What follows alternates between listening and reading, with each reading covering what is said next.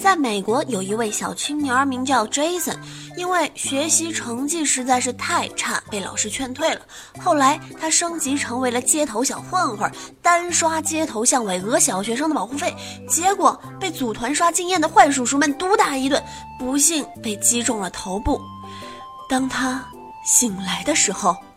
就变成了数学天才，看什么东西都是几何图案，树叶儿呢都能看出毕达哥斯拉定理，连反射的阳光也能看出圆周率来。医生称作这种情况为后天学者症候群。患者的脑部被创伤之后，在其他的方面会展现惊人的才华。那听到这个消息之后呢，师兄又开始脑抽了。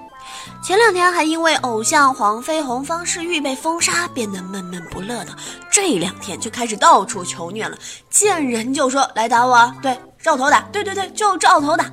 哎，看来他是习武不成，开始寻找其他的手段打通任督二脉。哎哎，等等，任督二脉不是在菊花附近吗？嗯，我觉得只有经验丰富的重楼能帮你了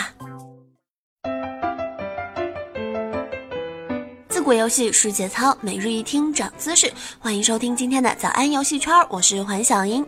师兄自那天脑袋被我胖揍一顿之后，突然间好像参悟到了什么，开始研究起了这个中华武林绝学气功。呃，说起来，这种绝学呢，在不同的作品里面，好像还有着不同的称号。最普通的叫法就是隔山打牛，但是在金庸的小说里呢，这个可以叫做降龙十八掌，或者是叫做六脉神剑。在龙珠里面被称之为龟派气功，或者是元气弹。在街头霸王里被吼作波动拳，也叫蚝油根。一般的出招姿势是这样的，大家可以边听边跟着做：半蹲，翘臀，双手置于身体的侧后方，双掌呈九十度垂直，掌心相合，然后双掌开始进行高速的摩擦。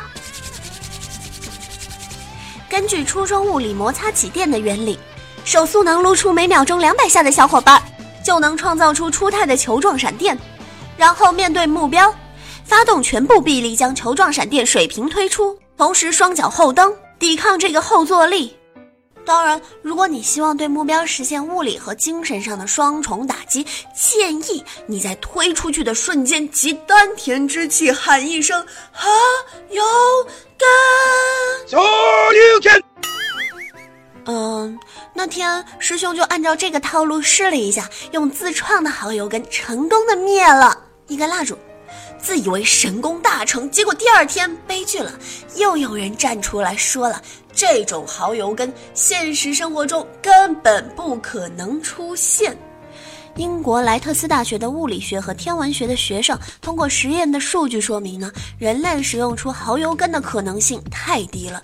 研究小组通过对比游戏视频和计算机模拟演算得出，在现实生活中发动蚝油根，相当于以每小时一百五十公里的速度抛出一颗皮球。